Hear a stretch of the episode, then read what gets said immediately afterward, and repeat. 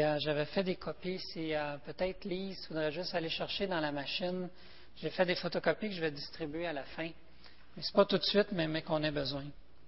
Tournez avec moi dans Ésaïe 66, 2.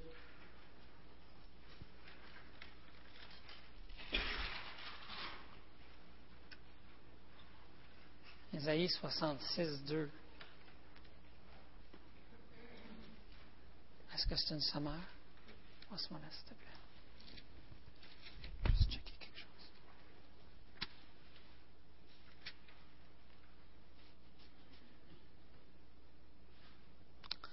Je vais vous le lire dans la sommaire. euh, Peut-être ça va vous mêler un peu. Le second le traduit un petit peu différent, qui dit la même chose, mais je trouve très bien la façon que Sommaire l'a rendu. J'aimerais vous le lire ce soir. Le contexte, verset 1, la grandeur de Dieu, mon trône, c'est le ciel, la terre, l'escabeau où je pose le pied. Quelle est donc la maison que vous me bâtiriez et quel lieu de repos pourrait me servir de demeure? Toutes ces choses, c'est moi qui les ai faites et ainsi elles sont venues à l'existence. L'Éternel le déclare. Les prochaines lignes sont assez percutantes. OK? Je vous les lis. Voici sur qui je porterai un regard favorable. Sur celui qui est humilié, qui a l'esprit abattu, sur celui qui respecte ma parole ou sur celui dans le second qui craint ma parole. Et le reproche fait à Israël dans le contexte, c'est que le peuple a oublié de craindre la parole. Le texte dit, voici celui sur qui je vais porter un regard favorable. Qui veut ça de Dieu ici ce soir?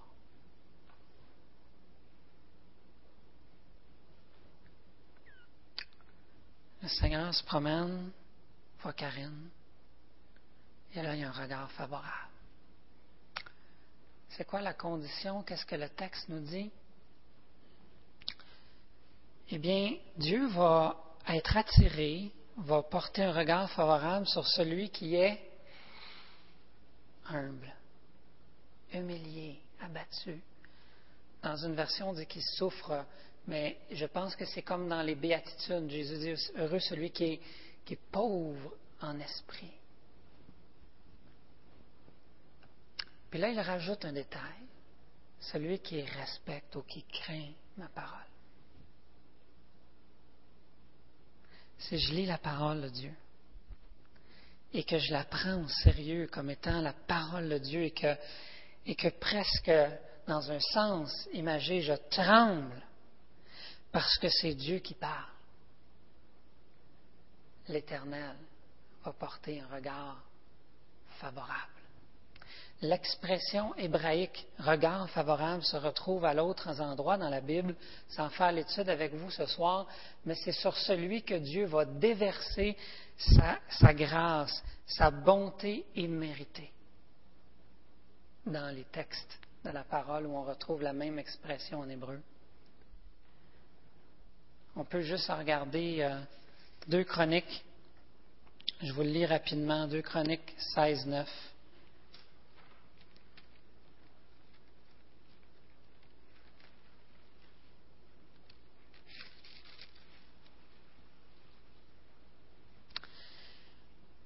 Car l'Éternel étend ses regards sur toute la terre.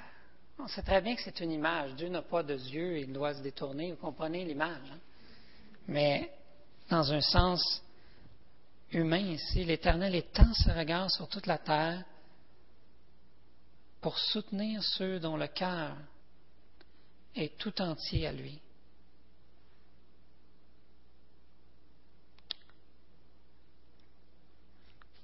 Ou celui dont le cœur craint dans le texte d'Ésaïe, respecte la parole de Dieu avec un cœur humble, humilié.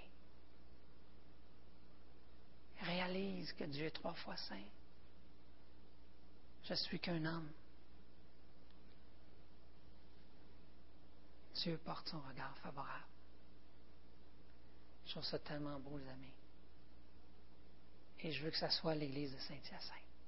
Quand Dieu passe son regard, un regard favorable. Parce qu'il nous trouve dans cet état d'humilité, humble, humilié devant Dieu, le cœur touché de la parole, la puissance qui est derrière ces mots. On lit notre Bible beaucoup trop facilement de s'arrêter et de réaliser qu'est-ce qui est là. Hein? Je peux être excessivement religieux en acte, mais ne pas être favorable aux yeux de Dieu dans le sens de ce texte ici. Chose que seule l'humilité va attirer le regard de Dieu. Je peux me pavaner, je peux faire, de l'évangélisation dix heures par jour. Mais si je n'ai pas un cœur contrit, pauvre en esprit, comme Jésus disait, heureux, Hein? Heureux ceux qui sont pauvres en esprit. On pourrait dire à cause des haïs, ils ont le regard favorable de Dieu. Et je vous le dis, les amis, y a-t-il autre chose qu'on veut que ça? Non. C'est ça qu'on veut. Ça n'avait pas l'air mais c'est ça que je crois qu'on veut. C'est comme un aimant. Lorsqu'on est humble, vous savez, deux aimants, hein? Deux signes et dès que je deviens, quand je suis en esprit, je, suis humilié, le regard de Dieu se tourne. Ça colle ensemble. Je reprends mon orgueil. Et Dieu, c'est une image, comprenez? Dieu tourne un peu. Je deviens un cœur contrit regard favorable de Dieu qui déverse sa bonté. Vous connaissez très bien Jacques 4,6. Dieu résiste aux orgueilleux. Mais notez ça, hein? Fait grâce aux humbles. Fait grâce aux humbles.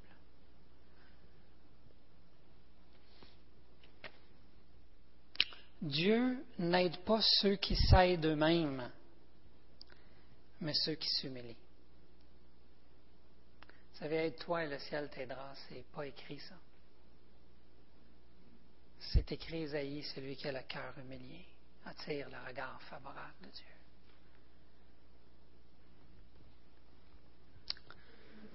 Quelqu'un, euh, M. Mahani a dit, l'humilité égale s'évaluer avec honnêteté à la lumière de la sainteté de Dieu et de notre péché.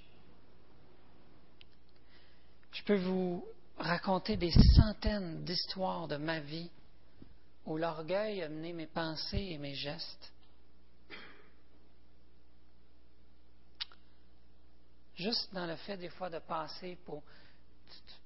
Tu, veux, tu veux montrer que tu es connaissant. Tu ne veux, pas accepter ce que tu ne sais pas. N'importe comment. Des fois, est-ce que c'est l'humilité des Seigneur, je ne mérite pas. Et connaître notre condition devant Dieu et réapprécier tellement la croix sans laquelle on serait dans cette misère. Hein, mais il faut se demander ce soir, et vous pourrez prendre le temps de réfléchir à ça, par exemple, dans ma carrière, dans mon mariage, dans mon couple, ma famille, dans mon ministère à l'Église. Comment est-ce que je construis?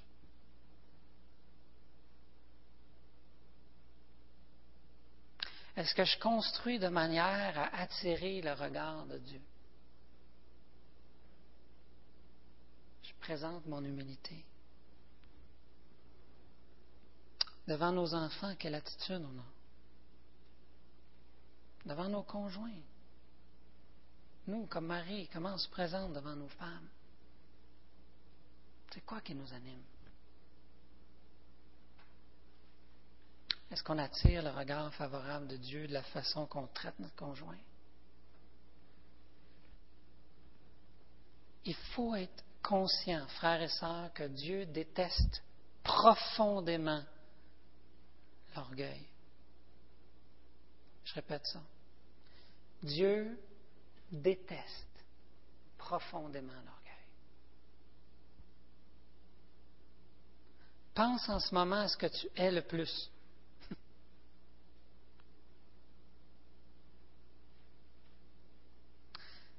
Dieu est l'orgueil encore plus que cela. Proverbe 6, vous savez, c'est écrit, je vous le lis. Proverbe 6, il y a un mot qui est très fort ici.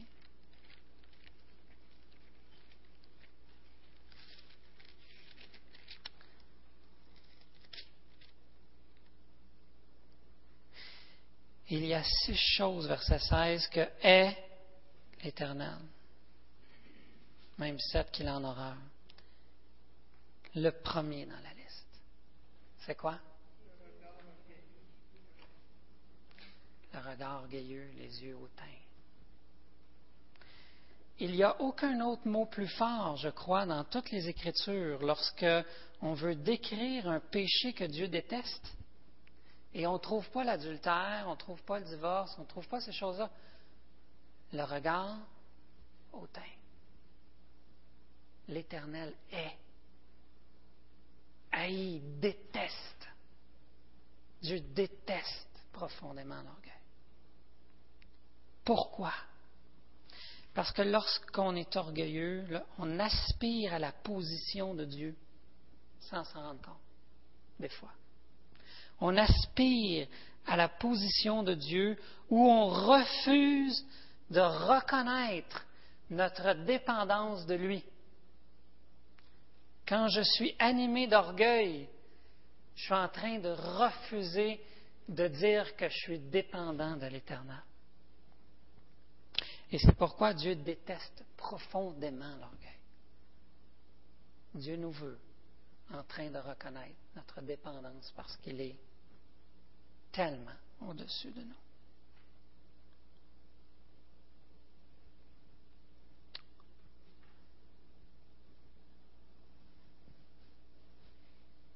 Lorsque je suis orgueilleux, je prive Dieu de recevoir la gloire.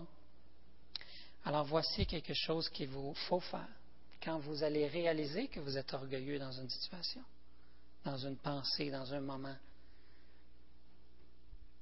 Dis pas juste Ah, j'étais orgueilleux. Mais va devant Dieu. J'en appelle, Seigneur, à ton pardon pour mon orgueil en ce moment-là. Et tu peux même dire quelque chose de plus précis, de dire, je me suis opposé à ta suprématie, je me suis fait Dieu, je me suis érigé sur ton trône, je me suis opposé à ce que tu sois Dieu, je te demande pardon. Répétez ça chaque fois. Vous allez voir que ça frappe, ça approfondit la conscience que lorsque. C'est pas juste, ah, été orgueilleux. Non, non. Je me suis opposé à ce que tu sois Dieu. Aïe, hein, se tenir encore debout après une pensée comme ça? Confessons-le et demandons pardon à Dieu, il va nous pardonner, vous savez. L'orgueil est le péché le plus subtil. Il rentre dans nos vies à tout moment de la journée et on s'en aperçoit pas. Il est subtilement là. Et on a besoin de s'arrêter d'écouter Dieu. Et vous l'écouterez si vous voulez tantôt pour vous demander, Seigneur, l'orgueil as-tu rentré quelque part? Parce que je veux ton regard favorable. Dès qu'il y a une tension entre deux personnes, il y a un manque d'humilité. Tout le temps, tout le temps, tout le temps. Même si on a raison. il y a un manque d'humilité. C'est ce qui nous cause le plus de chutes de douleur et d'échec. D'ailleurs, la Bible dit bien l'orgueil précède la chute. Ça peut être des petites chutes, mais c'est des chutes. Vous savez, il y avait 12 gars en formation avec Jésus. 24 sur 24. Avec le maître. On est d'accord avec ça? 24 sur 24. Pendant trois ans. Avec le maître. Vers la fin des trois ans. Une question que les gars se posaient.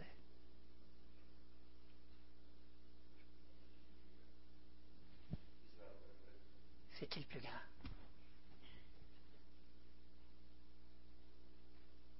Pensons-y.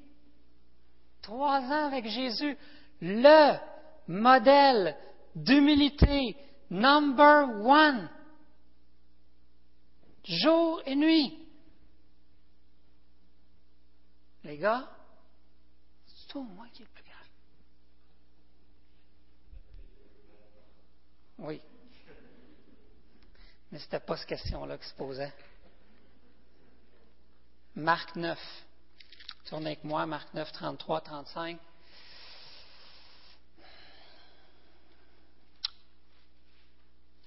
Ils arrivèrent à Capernaum. Lorsqu'il fut dans la maison, Jésus leur demanda De quoi discutiez-vous en chemin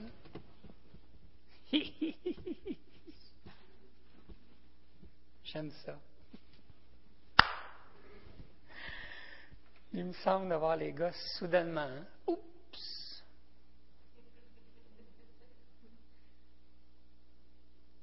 D'accord, vous avez jasé, les gars, quand on marchait? Mais ils gardèrent le silence. Car en chemin, ils avaient discuté entre eux pour savoir qui était le plus grand. Alors il s'assit, appela les douze et leur dit, si quelqu'un veut être le premier, il sera le dernier de tous et le serviteur de tous. Il prit un petit enfant, le plaça, il y en prit dans ses bras. Quiconque recevra mon nom et ses petits me reçoit moi-même. Et quiconque me reçoit, reçoit non pas moi, mais celui qui m'a envoyé. Mais ils ont gardé le silence, les gars. Hein?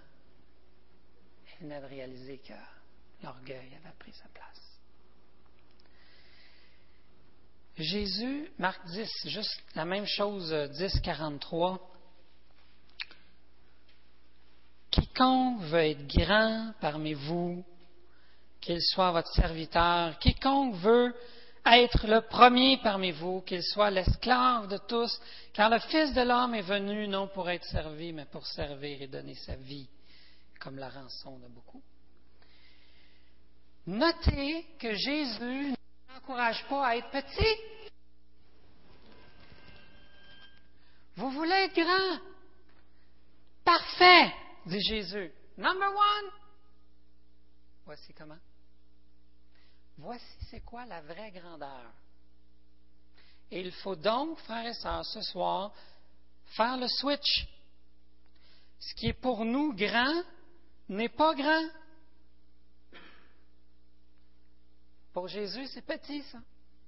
Ce qui est vraiment grand, c'est quand tu vois quelqu'un servir un autre. Là, Jésus dit, ça, c'est grand. Tu veux être le premier, tu veux être le plus grand. Deviens l'esclave de tous et tu seras numéro un. Tu vas être le plus grand? Jésus n'a rien qu'on cherche à être le plus grand, mais il dit, je vais vous montrer comment. Voici ce qui est grand. Avons-nous vu dernièrement des exemples de grandeur? Il y en a des centaines. Mais des fois, on ne les voit pas. Parce qu'on cherche qu'est-ce qui est grand. Et non pas qu'est-ce qui est grand. Comprenez?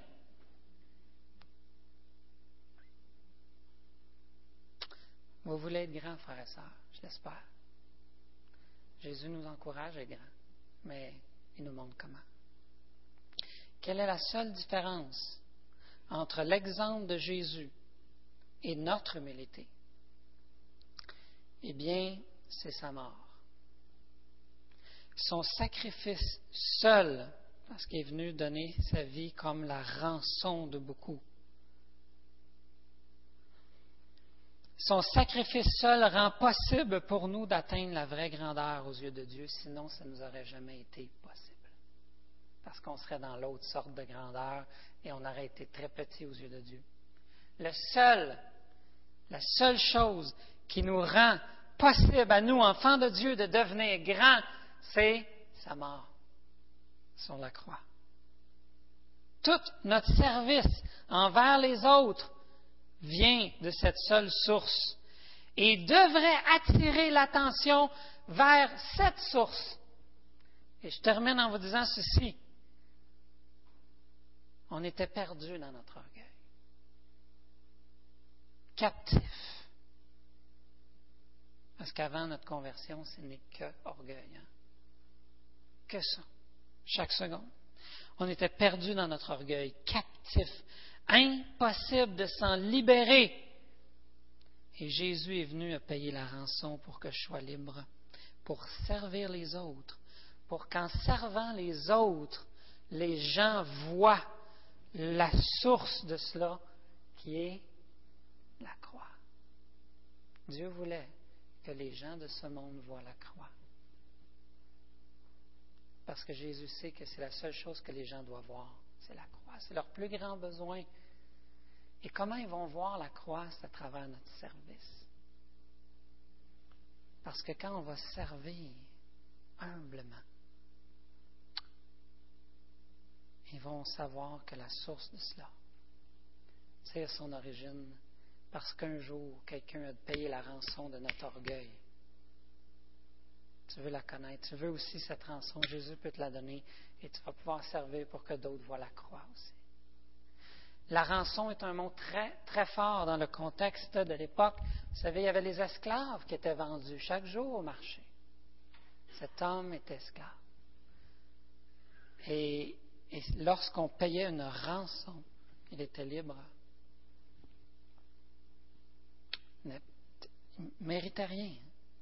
Planté là, debout, comme, une marchandise. Nous, on était là, plantés avec notre orgueil, enchaînés de partout, on était fait. Jésus est venu payer la rançon pour qu'on puisse servir, non pas s'enorgueillir, parce qu'on veut le regard favorable de Dieu.